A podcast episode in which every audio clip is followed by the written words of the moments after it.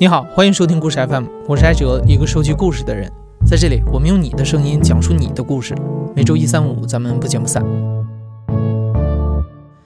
前两天我们播出的那个假扮名媛的故事啊，有不少听众对他的行为艺术不以为然，尤其是看到他的照片之后，很多人觉得他之所以能够假扮成功，还是因为小姐姐长得美。到底长得美能给一个人带来什么样的社会资源？什么才算美？我觉得近几年有一个比较好的变化是，女性越来越自信了，而且越来越能够发现并且欣赏自己美的地方。曾经的一句广告语“你本来就很美”，现在也越来越得到大家的认可。但是这种说法也不是完全没有争议。今天这期节目，故事 FM 的制作人林峰将会带你去倾听对容貌还会感到焦虑的人。呃，大家好，我是林峰。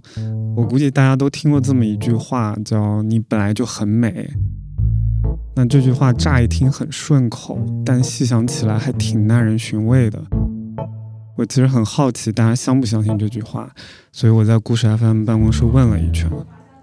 小牛，对小牛。反正现在我就在我们的会客厅，嗯，第一位小，大家好，我是小牛。你觉得你是一个好看的人？我的外貌，这个不是一目了然吗？衣装照本我，别别别，一装赵本山还差不多。那你本来就就很美，这句话你信吗？信啊，当然信了。我本来就很美，没错。然后我也觉得每个人都本来就很美。下一位是知名制作人野捕。哎，不要这么说，好想笑啊！我的外貌吗，形容两个字就是秀气。嗯，那 你你你相信你本来就很美吗？我不相信，理由是，我周四再说吧。还有嗯，预告一下，周四我们还有一场关于外貌焦虑的线上讨论会，感兴趣的话还请你听到最后。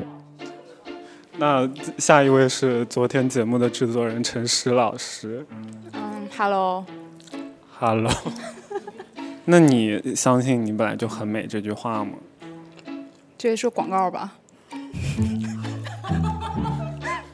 嗯，我觉得他们都不太真诚，所以我找到了另一位朋友。我是月亮，今年二十七岁，是一个自媒体博主。和月亮接通视频时，看着她的脸，我的脑海里只有一个字，那就是美。但月亮却说自己是一个以命相抗的外貌焦虑牺牲者。以下是我对我自己的外貌的描述：我一米六一，一百二十斤，但看起来并不像一百二十斤，是因为我经历过三次的吸脂手术。我个人认为我的脸看起来还是比较精致的，毕竟在脸上花了不少钱。我做过双眼皮手术、开眼角手术、两次隆鼻手术，目前正在整牙，还做过面部吸脂手术，杂七杂八加起来在脸上大概花了有二三十万，并且一直很努力的在网络上跟随美妆博主学习美妆技巧，所以我个人认为我看起来还算是比较精致的。你本来就很美，你信吗？我不信，我觉得这是一个哲学问题。其实月亮是一个外貌焦虑特别强烈的人，但可能光听他做过的这些项目名，你还不知道他们意味着什么。所以我就想请月亮分享一次他最难忘的整形经历。他说每一次经历都很难忘，所以他就分享了最近的一次手术。二零二一年的三月。又做了一次上半身的吸脂，就是包括大小手臂、腰腹、后背，嗯，还有富贵包这些地方，就是整个上半身你能想到的地方全都吸一遍，包括副乳啊这些东西，就是接受不了。这个为什么？其实有很多层。我觉得内在的原因就是有一个感觉，我我时时刻刻不能跟这些肉相处。就比如说晚上睡觉的时候，或者是坐在那儿的时候，你会看到你自己肚子上有三层或者有两层。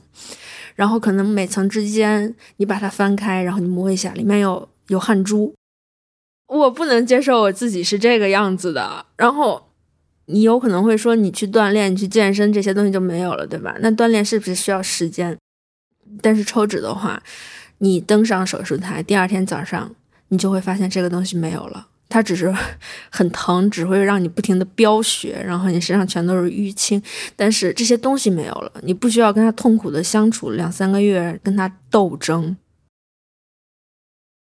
吸脂手术其实。嗯，风险是挺大的，但是我先说如何操作吧。就是进入手术室之前，医生会先拿那种像开会的时候那种记号笔，在你身上画圈儿，就是说这一部分是要拿去的地方。你的腰上会在哪儿画线，就是根据你们术前的沟通来的。那我的沟通就是，我一定要腰线特别特别的离谱，因为我知道我自己身材上的优势，就是我的腰臀比是很夸张的，就有点像卡戴珊那种。所以我当时术前给医生的要求就是说，一定要挖透嘛。我之前说的就是，你给我把这个腰能抽多多窄抽多窄，能把那个折角就是抽到最极端就好了。那天是做完记号之后，我就会进入手术室，就是那种完全无菌的嘛，你就需要手、身体再也不碰任何地方，就是完全精光袜子什么的一切都不穿的站在那个叫什么，就是专业的那些布上面，然后拿碘伏给你消毒，就涂全身。其实我每一次做吸脂的时候，我都觉得我像烤鸭，就什么都不能碰，然后趴在手术台上，然后不做手术的那些部位要用那种医用的专业的布盖起来，所以就是我的。屁股以下的所有地方是盖住的，头是盖住的，然后绑住两只双手，涂的金黄的，上半身是裸露在外的，所以真的就很像一个烤鸭翅啊之类的。就是这个时候，其实性别啊什么都不重要，医生眼里可能你就是一个猪，所以医生就有说有笑，然后聊一些家常，旁边甚至有医生会放郭德纲，然后。麻醉师就会跟我说给药了啊，我就会渐渐的感觉就是灵魂腾空，然后整个人消失了，意识不见了。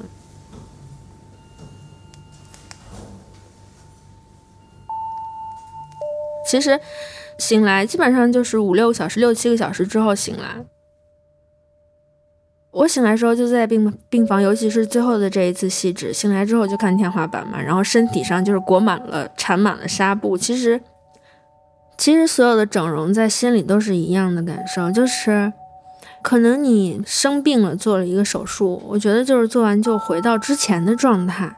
但是所有的整容就是你告别了之前，尤其是吸脂，吸脂是最像电影的，就是你上手术台之前你照一下镜子，然后上完手术台第二天把纱布拆掉之后，你再照一次镜子，你马上就换了一个人，这最像电影。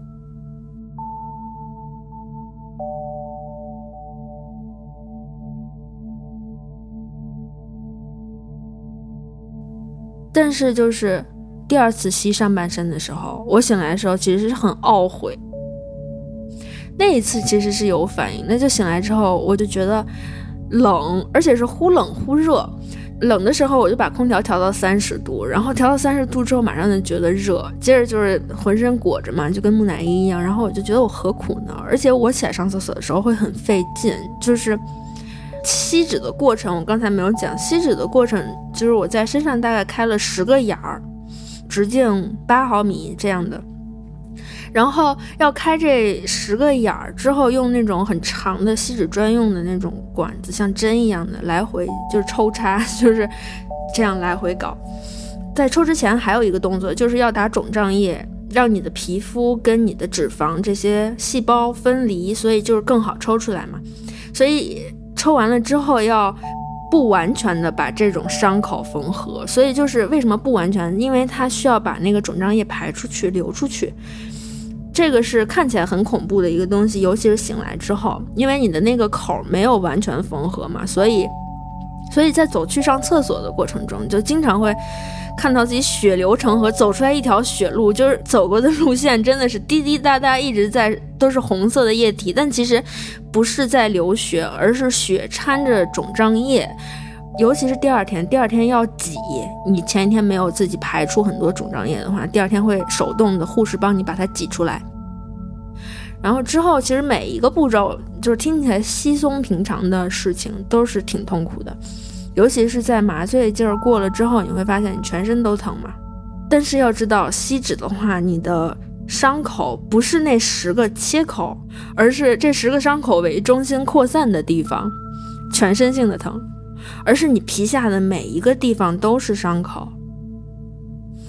那个疼疼，那个时候疼其实并不是最重要的东西了，就是从抽完之后，吸脂手术就是要把全吸过的地方全都包起来，不然的话你里面的东西拿走了嘛，皮是松的，所以说一直要穿塑身衣。我有时候感觉我要我要被塑身衣斩断了，包括腰上的那种鱼骨一样的东西，它就会卡在肉里，很紧，但是你又不能脱，所以难受的是这个东西。其实疼并不重要，因为难受的东西比这个还多，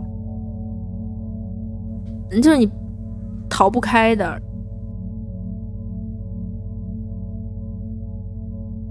塑身衣勒的太难受时，月亮会把它揪起来一点儿。但松手后，这种强大的束缚会立刻再次绷紧。月亮逃不开吸脂手术和塑身衣，一具肉身逃不开被穿透、被刑塑的命运。这一切都不是一次吸脂手术可以解决的。很快，月亮的身材反弹了。我大部分的时候心里没有特别怀疑过，尤其是值得吗？我每次做完。都会觉得好值得，就是每次都觉得好值得，直到就是最后一次，心态有一点，就是对他的认知有一点变化。就前段时间情绪问题就复发了一次，导致我重新换了一批药，然后这批药其实就会催着人疯狂的变胖，然后我这一个月可能就胖了有二十斤。很明显的就是我在六月份的时候穿起来非常宽松的裙子，我在前几天穿的时候发现拉不上拉链，你知道这件事有多么严重吗？你说我当场就想，我就想跳楼，我这不想活了。我当场就联系抽脂的医生，我觉得我的人生怎么这么苦？我觉得这件事简直就是一个心魔，你知道吗？就是我觉得不可以胖，尤其是这个社会时时刻刻的就把美丽变成一种美德嘛。美丽是一种美德，那瘦就是一种必须要有的，瘦就是美，因为。尤其是前段时间看了一个热搜，就是杨幂的大腿围是三十七。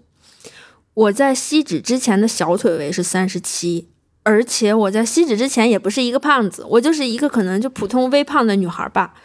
所以点开杨幂的那个嗯热搜，然后点开评论，你都会发现神仙姐姐、神仙基因、什么投胎天才之类。你有没有觉得这些词汇其实可以翻译成一个词儿，就高人一等啊？对吧？我是一个普通女孩，我小腿围三十七，我就是一个投胎投胎蠢材是吗？就是是是有一种这种感觉在的。所以说，你你只要够狠够努力的话，你会往上一层，然后会有那么一个人也会说你获得了基因彩票，但是。你往下掉了，你胖了十斤，那这个时候你泯然众人。所以我觉得好像体重是一个关于美的特别重要的指标，然后这个指标背后甚至意味着尊严、价值、做人的价值。我一直在说这个东西，就是因为我不想再被它束缚了。我觉得我活着吧，我可以创造更多东西，但是。就道理都懂，但我就离不开它，我离不开我这个腰线，我离不开我穿衣服要要宽松。就是这个时候，你发现你在一个笼子里，你走在一个绝路上。但是当我意识到这个笼子存在的时候，仍然没有办法摆脱它。就是这个钥匙早就在我进入这个笼子的时候，我把那钥匙扔了，或者吃了。在吸脂手术后遭遇各种不适和疼痛，在身体迅速复胖后深陷焦虑。在媒体制造的模范美丽神话中，感受到深深的羞辱。这一切让月亮第一次对自己追求美的决定产生怀疑。最终，月亮没有接受第三次吸脂手术。一方面，每次抽脂手术后皮下会留存大面积的瘢痕，这会加大下次抽脂的难度和风险；另一方面，其实月亮的皮下脂肪已经抽无可抽了，它更多的脂肪堆积在抽脂针管触及不到的内脏。然而，关于身材的焦虑不会因此停止。就像月亮说的：“当我走进笼子时，就已经亲自把钥匙吞下去了。”我们为什么要为了变美遭受这种罪呢？我想很多人都曾对着镜子这么问过自己。但还是一边痛苦着，一边坚持着。要回答这个问题，或许应该先搞清楚一开始我们为什么走进牢笼。我觉得我是男权社会的极端受害者，就是我从小就认为，作为一个女生，其实最大的价值和尊严就来自于漂亮。就是我会觉得班里最漂亮的女生就是比我更有价值一些，哪怕我比她学习好，哪怕我可能嗯善良，就是善良微不足道。最大的打击来自于初中。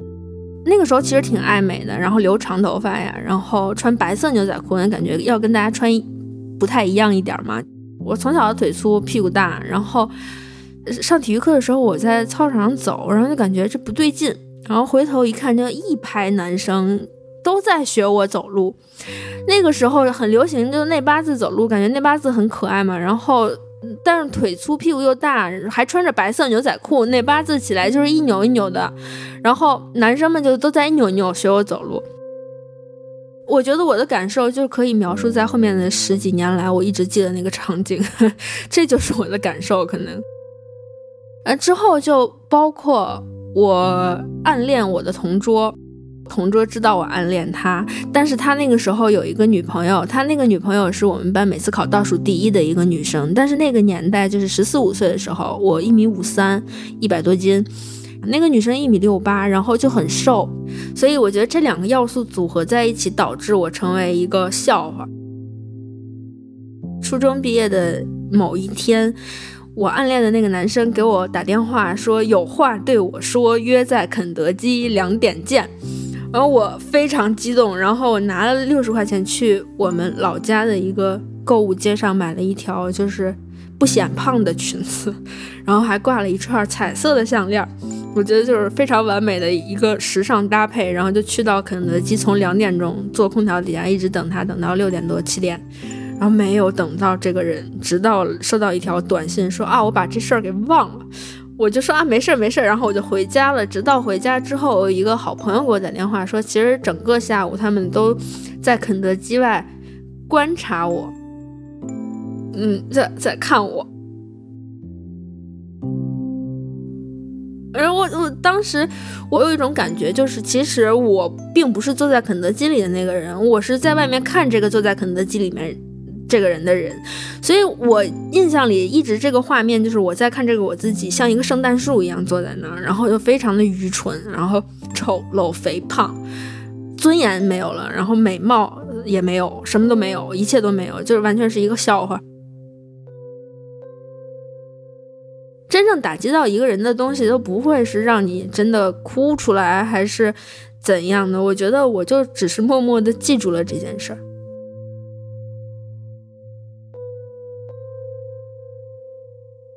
上高中的时候，我就从那种很乖的形象，就变成了一个叛逆的形象。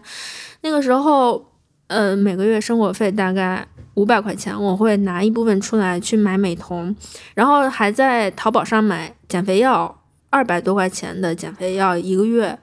很快我就瘦到走路的时候裤子往下掉，而且还烫头，就完完全不是一个正常的那种我们学校里会出现的学生的样子。但是由于这个打扮实在是太扎眼了，所以当时学校里，我觉得我是终于受到了重视。最让我印象深刻的一件事就是，我当时是十班，然后去水房的时候，去打水的时候要路过七班，就感觉到有一群男生。也是在背后跟着我，就还是在背后跟着我，但是就那种稀稀疏疏的，互相往往我身上推，他就是那种那种状态。男生明显是有敌意和有好感是不一样的气氛嘛，那个空气改变了。我回来的时候，直接就好多男生就是在楼道里行注目礼，就导致有男生甚至拿班里那种小黑板出来，然后什么。要我 QQ 还是怎么样？我觉得我极大的就找回了我的尊严。整个世界对待我的方式不一样了，就是因为我戴着美瞳，就是因为我瘦了，而且我还烫头。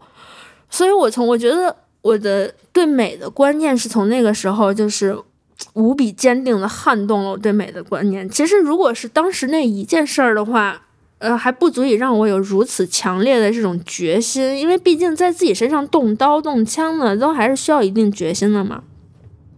但我觉得可能是之后的很多年，我一直在发现这是一个做人的公式。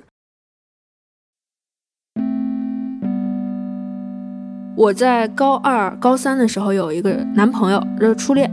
当时那个男朋友就每天都跟我说话，但是突然有一天。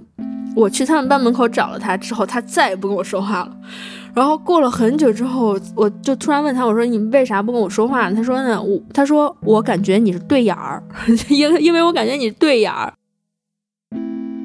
然后从那个之后，我非常迷惑，我就我我每天都在想，我怎么就对眼了呢？后来我发现了，我研究明白了，是因为就前眼角的两个眼皮是有一点包起来的那种蒙古褶，应该开眼角。突然间，就是由着这个对眼作为影子，我突然想起来，我整个人生都在受到眼睛小这件事困扰。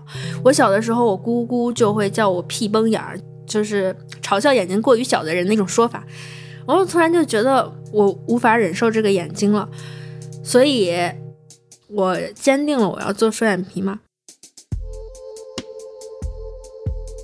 我印象特别深刻，双眼皮儿不是全麻，它是一个局麻，就在你眼皮上打个几针。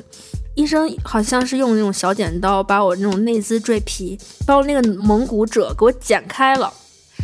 你知道皮肤本来是在一起的皮肤，然后剪开了之后，立刻会失去它的那个紧绷感，然后它马上就张开了。所以我感觉整个看待世界的眼光由此而变得开阔，好像我的那个视力范围就因为这两个角而变得不一样了。之后上了大学，我就是一个美女。我们班的人都认为我是一个，就是在班里算是漂亮的人。班里的人甚至会把我捧到一个跟他们不一样的高度，就是说这是一个美女，而且学习又好，怎样怎样，就好像因为我是美女，学习好这件事儿变成了一个更加了不得的事儿，一切都得到了加持，就又一次获得了。这样的一个信息，就是说，你每次你美丽一层，这个世界会给你更多的机会、认可、尊重。从十四岁到二十三岁，这这是快十年的时间，一直在反复的验证这个道理。美作为一种光明人生的公式，被月亮反复验证着。然而，现实中美不是一辈子的。想要延长它的保质期，往往需要付出很多，你的身体、意志、时间、金钱都要投入这场旷日持久的维护工作。任何一个要素的缺位，都可能让你失去现在的美。这时候，强大的不甘和焦虑就产生了。因为上了大学之后，我就我就不吃减肥药了。我吃减肥药从高一吃到高三，军训的时候我大病一场，突然有一天尿血，然后就。直接给我送去医院，包括我腰特别疼，就直不起来，整个人九十度那个状态就送到医院。然后医生说肾盂肾炎，然后去输液呀什么的，输液也输了十天。所以就我发现减肥药不能再吃了，一下就胖了十斤。我当时是当我称完那一百零七斤的时候，我就宿舍二楼直接把那个秤扔下去了，然后就。各种节食啊，其实所有的减肥的办法我都试过，然后包括我记得特别清楚，就是我在大学的时候还看过一个什么坊间传闻，哪一个香港明星是用往肚子里塞蛔虫，然后就可以减肥之类的。然后我清清楚楚记得我在淘宝上搜过蛔虫这个东西，就是这个东西吓到我了，所以我没有敢继续走这条路。就是反正就是关于胖，就是应对胖的所有的方法我都考虑过。如果说维持美已经让月亮精疲力尽，那追求更高的美就是另一重焦虑的来源。美丽是一个没有终点的比赛，有时候是美得而复失，有时候是发现了美的新空间，还有的时候是美的标准本身改变了。做完双眼皮之后，你就马上会发现你鼻子有问题。包括我发现，所有的只要一开始的人，他打破了这个。禁忌了，他觉得反正就就这样了，做都做过了，那我不如把所有的问题都解决了吧。所以当时我马上就觉得我鼻子有问题，我觉得我胖，然后就是所有的脸上能想到的地方，我都觉得它有过问题。然后有的人就行动力特别特别强，我看了很多一直整容一直整容，然后所有钱都花在整容上，并且整得很成功的女生，她们反而走不出这个容貌焦虑。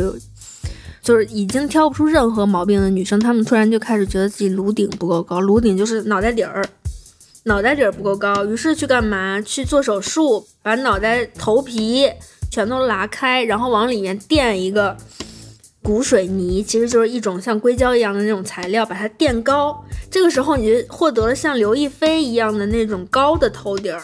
有的人是后脑勺比较扁，也是同样的垫，这就是。没完没了的一件事儿，包括最近流行起来的是冷白皮，就是如果你的皮肤呈现的是暖色调的话，你其实是不够出挑的。真正走在大街上的大美女都是冷白皮，是冷色调的皮肤。胳膊上的血管都是绿色的，所以说如何变成冷白皮呢？就每天晚上要刷多少种材料，要要在胳膊肘这个关节，然后膝盖上刷什么，永远都没完。如果就是把自己就是跟这件事儿本身去耗的话，你是终结不了容貌焦虑的。某种程度上，月亮是幸运的，他那时候没那么有行动力，也没那么有钱。所以很多风靡一时的整形项目他都没做，而另一些做了的人就承担了无数后患，比如那几年流行尖脸，很多人直接把下颌角直直的一刀切掉。如今审美风向变了，他们要费力的把骨头补回来，最终在仔细对着脑部 CT 研究过自己的头骨后。月亮选择了做鼻子、面部吸脂、植发，拔了四颗牙，做了舌侧牙套，也就是一种从外面看不见的牙套。月亮做这个项目不是因为牙不齐，而是为了把牙齿往里收，让鼻子跟上唇形成的鼻唇角的角度数变大到九十度。因为刘亦菲的鼻唇角是九十度。美就是如此微妙又如此精确。在月亮的美容计划里，最后一项是去填充鼻基底，就是从牙龈切开，往里头填充两块 3D 打印的骨头，这样能使法令纹不那么明显。这项手术存在一个风险，就是可能会影响做表情。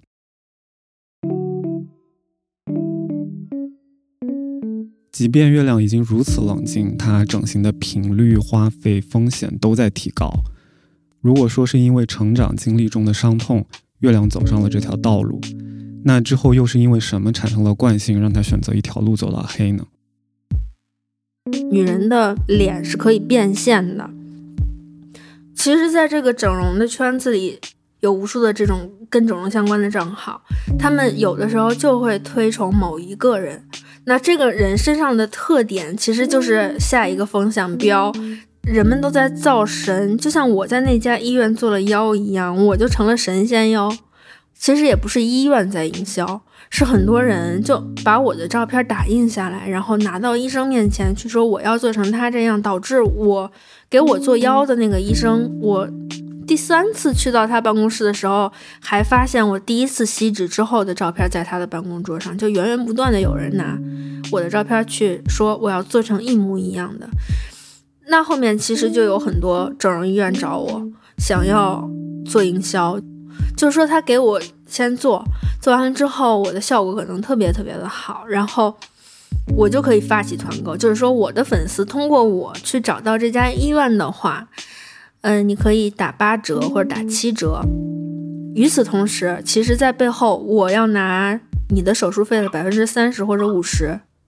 懂了这个链条之后，你会发现，其实，在微博上，在各种地方，好多好多这样的博主。我觉得打针医美或者是热玛吉这种团购，我觉得是可以做的。但是我后来见到过离谱的，就是吸脂团购。一个医生他不可能成功率是百分之一百吧？他成功率可能是百分之九十九。这个百分之九十九已经很靠谱、很高的医生了。你组织一百个人去团购，那里头必然有一个人是失败的，对吧？如果失败呢？是大腿上烫一个大洞吗？还是说直接就死了呢？所以说，你会觉得团购这个东西出现在整容手术这件事儿上，就非常的离谱。我觉得这就是整形论斤卖嘛。就整形这个东西是私人定制，我觉得它也只能是私人定制，但怎么可能是论斤卖？所以就很多人就前赴后继的残在里面，死在里面。你会发现，有的时候是项目流行，有的是时候是某一种审美流行，但是每一种流行背后都死人。如果说资本的鼓吹和造神是第一个原因，它或许能造就关于美的行业的繁荣，但却解释不了为什么会有人愿意为了美而死。这背后，美一定还和其他东西紧密联系着。我觉得一个人能为什么东西去自觉选择死，就是你连死都不怕，死而后已的这种，我觉得只能是为了尊严，为了信仰。所以你会发现，其实，在我们这个时代，美丽关乎于尊严，关乎于信仰。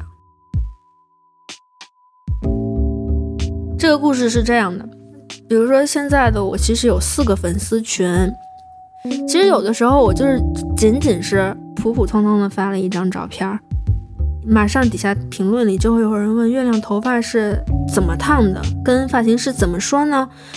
用什么卷发棒卷的？等等等等。这个时候好像美貌是话语权。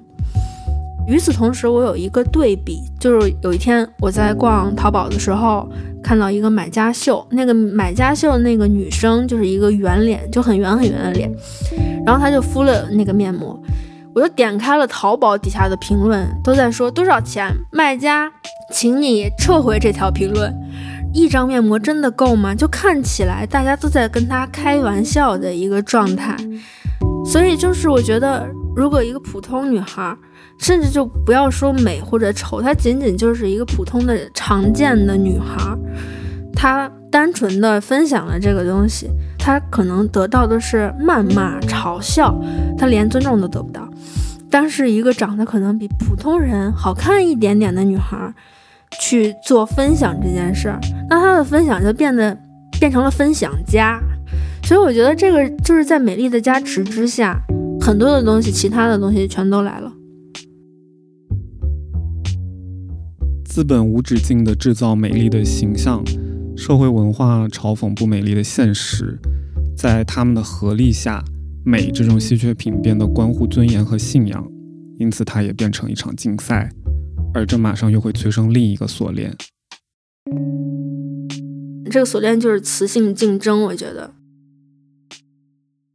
我在某些就是女生的微博账号里还看到过一句话，我来说一下原话。原话就是：九十八斤和一百零八斤的女生注定有不同的人生吧。就我在想什么样的不同的人生呢？这个其实我觉得很能象征一个什么东西，就是在这种情况下，女女的开始内斗了，尤其是那种漂亮的女的，我我想成为她，同时我恨她，因为我觉得她因为她的漂亮拿走了属于我的尊严。就我印象特别特别深刻的一次，就是在北京欢乐谷，然后夏天。我反正穿着一个宽宽松松的，我记得是粉色的 T 恤半袖，就普普通通的走在路上和我男朋友，然后对面迎面走来了一个穿着白色的连衣短裙的黑长直的个子很高腿很细的女生，你能想象到一个就是她从人群中走来，就是有这样的感觉的一个女生，就很明亮高挑，就是完全跟我不在同一个人种上的那种感觉。我本来就其实已经开始莫名其妙的有一种敌意了，就感觉这个女生怎么能出现在我的生活范围内呢？但其实她什么都没做，她只是好看，她践踏我了。然后接着就是我觉得决定性的时刻来了，就是我那个男朋友直勾勾的盯着这个女生，直到这个女生走过了。当时我特别生气，然后但是我无法解释这种生气，于是我开始恨这个女生，我当场就是直接就走了。我说你自己在欢乐谷玩吧，我回家了，就在泄这个愤。然后最后我我给这件事的一个解释就是，女人跟女人之间就是要打仗，因为涉及到资源分配。那个时候就是这样的一种感觉，所以说，我不要跟女生当真正的朋友，因为她总有一天会抢我的东西，她抢我的资源，抢我的机会，抢我的男人。直到现在，其实我回忆起这件事儿，我觉得这一切的共同作用下，使女女的的这种生存环境特别特别的艰难，然后。因为男的也会使用你这一套容貌焦虑去刺激你自己，然后我如何走到今天，好像也是为了，因为我漂亮了，我可以拥有更多资源了，我再走在街上不是那个被人挤压的那个，而是挤压别人的那个了，所以我获得自由了，所以我觉得这个背后其实有更多的意义。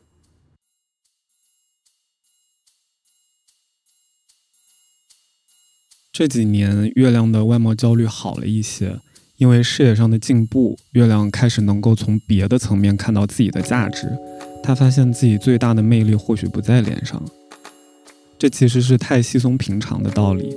这也是月亮从小因为外貌被老师差别对待、被同学霸凌后，主动否定过的道理。就是花了这么多年，其实才走到了最开头的地方，然后你会发现，哦，真真正正的道理，实实在在的道理，原来就是老道理。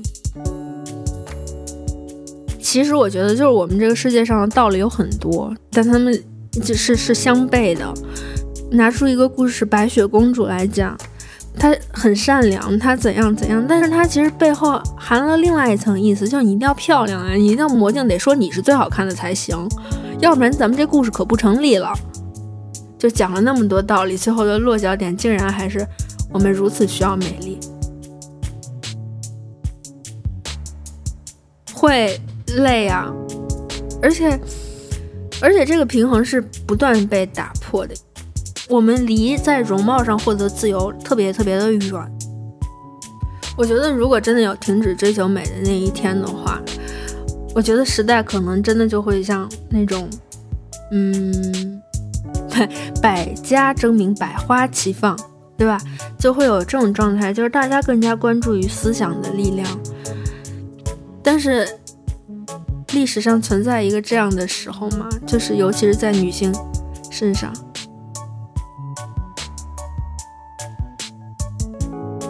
你觉得美重要吗？你会为了美付出多少努力？那这种努力包括哪些形式？有没有边界？又是从哪个时刻美开始带给我们伤害？如果一个人不觉得自己美，也不想变美，他是一个堕落的人吗？这些都很值得咱们坐在一起好好聊一聊。那今天这期节目之后，我们想组织一场线上讨论会，从月亮的故事出发，就美这个话题跟大家做一次深入肉体和灵魂的交流，literally 肉体。时间定在这周四，也就是九月二号的晚上八点半。本次讨论不限性别，月亮本人也会来参加。如果你想参与这个在线活动，你可以在故事 FM 的微信公众号回复关键词“美丽”这两个字，我们会拉你进群，然后给你一份进房指引。也欢迎你在节目评论区或者群里分享自己的故事和想法，这样你就有机会获得语音房优先发言的机会。关于美，你还有什么疑惑？九月二号晚上八点半，我们一起找答案。你现在正在收听的是《亲历者自述》的声音节目《故事 FM》，我是制作人林峰。本期节目由我制作，声音设计彭涵，实习生严静文。另外，也要感谢我的朋友李颖迪把月亮介绍给我认识。感谢你的收听，咱们下期再见。